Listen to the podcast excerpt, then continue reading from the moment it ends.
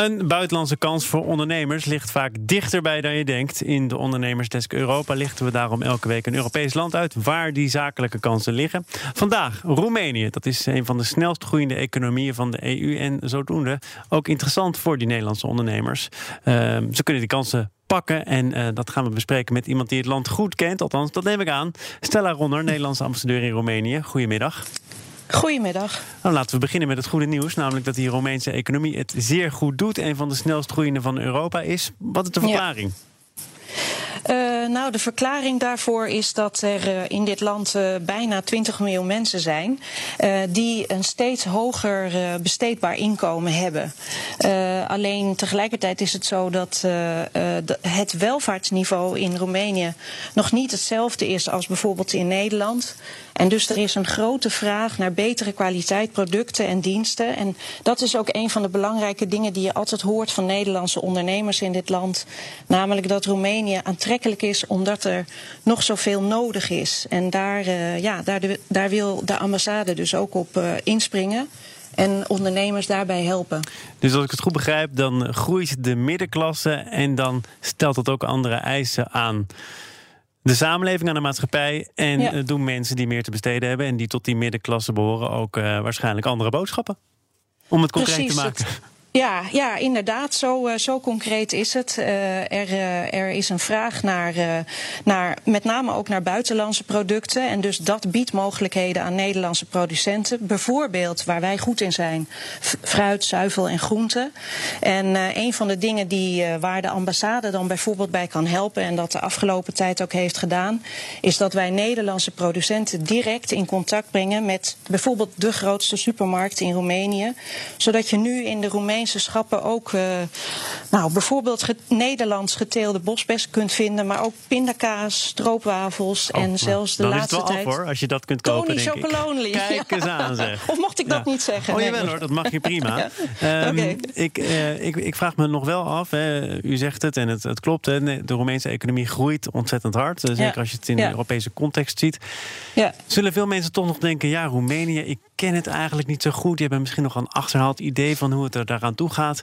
Uh, moet u daar ook echt uw best voor doen om dat bij te sturen? Nou, nog uh, zoals gezegd, het is wel zo dat uh, er al heel veel Nederlandse ondernemers actief zijn in het land. Veel meer dan, dan men doorgaans denkt uh, in Nederland. Maar tegelijkertijd is het zeker zo dat dit natuurlijk een land is. Het is weliswaar EU. en dat biedt natuurlijk voordelen, want het vergemakkelijkt de handel. Maar tegelijkertijd is het zo dat het natuurlijk pas tien jaar geleden, ruim tien jaar geleden, is toegetreden tot de Unie. En er is dus veel gebeurd, maar er moet ook nog veel gebeuren. En in zekere zin is de transitie nog niet voltooid. Dus daar moet je wel als bedrijf ook op bedacht zijn. Hè. Er zijn grote kansen, maar ook navenante risico's. En uh, ja, je moet je daarop voorbereiden als ondernemer. En ook daarbij kan de ambassade helpen. Hè. Wat we dus in elk geval altijd doen, en ik wil het hier graag uitdrukkelijk herhalen, is bedrijven aanraden om in elk geval op de ambassade langs te komen. Want die drempel is echt niet zo hoog als die soms wordt uh, gedacht. Ik uh, heb ook begrepen dat er steeds meer uh, ook detacheringsbureaus starten in Roemenië. Met name op ICT-gebied. Om uh, goedkopere arbeid daarin te huren. En dat voor Nederlandse bedrijven aan te bieden. herkent u dat ook?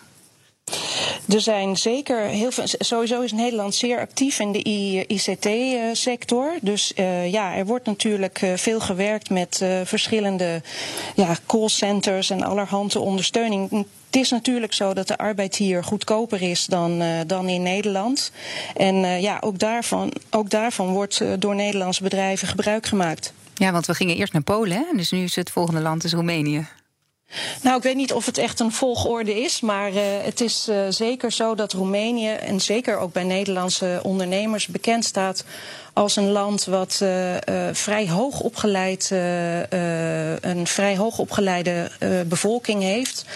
En jongeren die ook heel ambitieus zijn en die bovendien hun talen goed spreken. Dus ja, dat biedt zeker uh, kansen ook weer voor uh, Nederlandse bedrijven.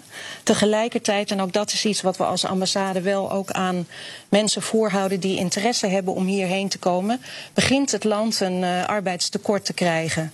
Dus voordat je hier actief gaat zijn, moet je wel vergewissen van het feit dat je echt nog inderdaad dat hoogopgeleide personeel kunt vinden in de markt. U haalde net ook aan dat Roemenië nog in transitie is. Dat betekent kansen, uh, die zijn uh, benadrukt. Maar u zei ook, ja, het houdt ook risico's in. Welke risico's zijn dat dan concreet?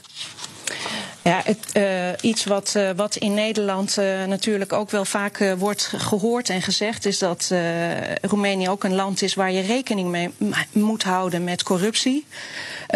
Daar moet je je dus ook als bedrijf op voorbereiden.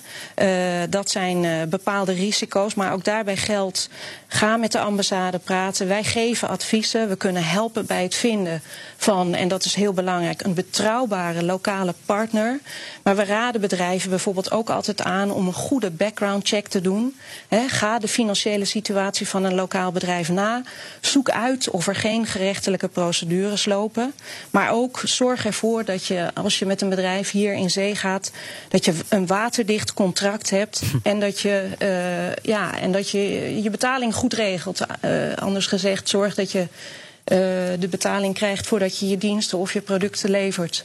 Zijn er nog andere dingen nog tot slot en kort graag uh, waar we rekening mee moeten houden? Namelijk uh, de Nederlandse botheid, directheid. Doe maar normaal, dan doe je al gek genoeg.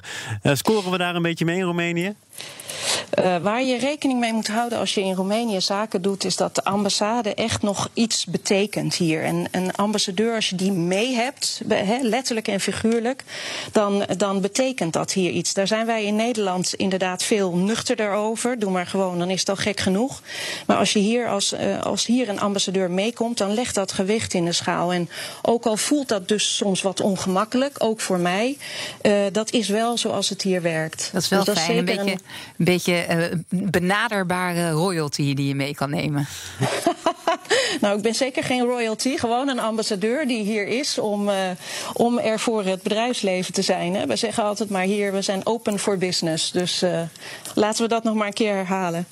Dat is dan duidelijk geworden. Stella Ronner, Nederlandse ambassadeur in Roemenië. Dank voor uw toelichting.